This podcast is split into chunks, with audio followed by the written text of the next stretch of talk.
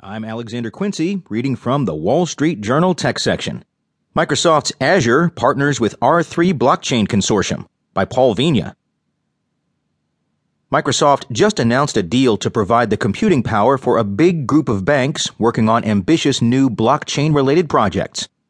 Microsoft formed a partnership with a New York based startup called R3CEV, which is leading a group of more than 40 banks that includes Goldman Sachs Group Inc., Citigroup, Bank of America.